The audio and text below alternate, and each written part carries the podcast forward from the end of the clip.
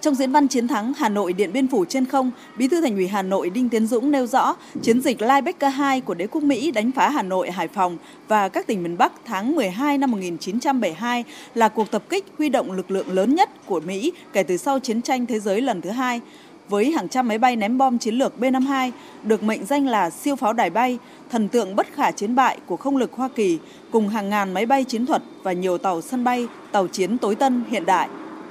Dưới sự lãnh đạo sáng suốt của Trung ương Đảng, Chủ tịch Hồ Chí Minh và Quân ủy Trung ương, Quân chủng phòng không không quân đã chủ động xây dựng kế hoạch tác chiến đánh trả cuộc tập kích bằng B-52 của Mỹ từ sớm. Trong 12 ngày đêm chiến đấu anh dũng, mưu trí, sáng tạo, quân và dân thủ đô Hà Nội, thành phố Hải Phòng và các địa phương miền Bắc đã phối hợp chặt chẽ với các lực lượng vũ trang. Nòng cốt là quân chủng phòng không không quân đã đánh bại hoàn toàn cuộc tập kích chiến lược đường không của Mỹ, bắn rơi 81 máy bay các loại, trong đó có 34 chiếc B-52, tiêu diệt và bắt sống hàng trăm giặc lái Mỹ. Lần đầu tiên trong lịch sử chiến tranh, siêu pháo đài bay B-52 thảm bại. Không lực Mỹ phải chịu tổn thất nặng nề chưa từng có. Sau thất bại này, nhà cầm quyền Mỹ buộc phải tuyên bố ngừng ném bom từ vĩ tuyến 20 trở ra và chấp nhận quay trở lại bàn đàm phán.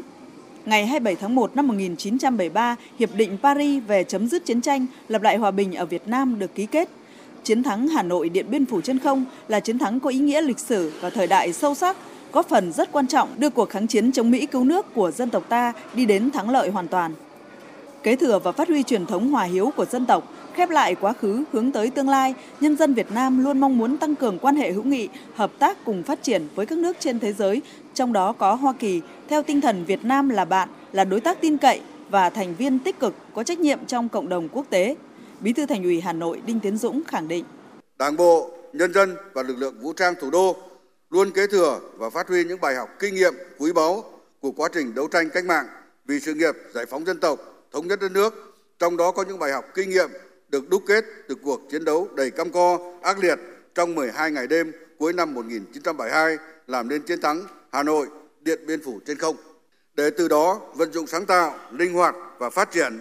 phù hợp với điều kiện, hoàn cảnh hôm nay đáp ứng yêu cầu thực tiễn phục vụ sự nghiệp xây dựng thủ đô, xây dựng và bảo vệ Tổ quốc Việt Nam xã hội chủ nghĩa.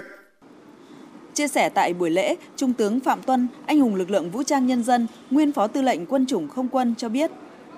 Chiến thắng Hà Nội Điện Biên Phủ trên không là thắng lợi to lớn, xuất sắc, toàn diện cả về quân sự, chính trị, ngoại giao, cả về chiến dịch, chiến thuật và kỹ thuật, thể hiện khả năng to lớn của bộ đội phòng không không quân trong hiệp đồng tác chiến các lực lượng Ờ, phòng không ba thứ quân tạo nên sức mạnh tổng hợp bảo vệ miền Bắc, bảo vệ thủ đô thân yêu của chúng ta.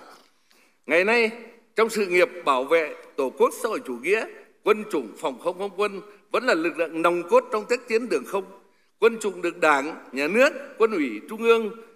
xây dựng tiến thẳng lên hiện đại, luôn luôn chủ động sẵn sàng chiến đấu, không để bị bất ngờ trong mọi tình huống.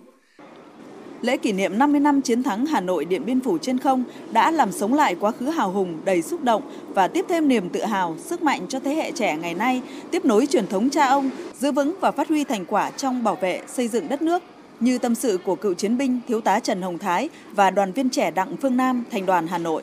Là một người về chiến sĩ phòng không, là trật viện pháo 100 ở Ba Đình, rất là xúc động với mấy cái tình cảm và cái ý chí của nhân dân dân ta rất là kiên cường, đã tạo nên một cái sức mạnh tổng hợp, thế là chiến thắng 12 ngày đêm mà bộ đội phòng không và nhân dân thủ đô không ngủ và làm nên bây là lịch sử. Tôi thực sự rất là cảm thấy rất là tự hào và dân tộc mình là một dân tộc rất quật cường, có thể chiến thắng được à, đế quốc Mỹ trong một cái hoàn cảnh rất là khó khăn như thế là thật sự rất là đáng tự hào. Tôi sẽ cố gắng phát triển bản thân và có thể à, giúp được ích cho xã hội và cho đất nước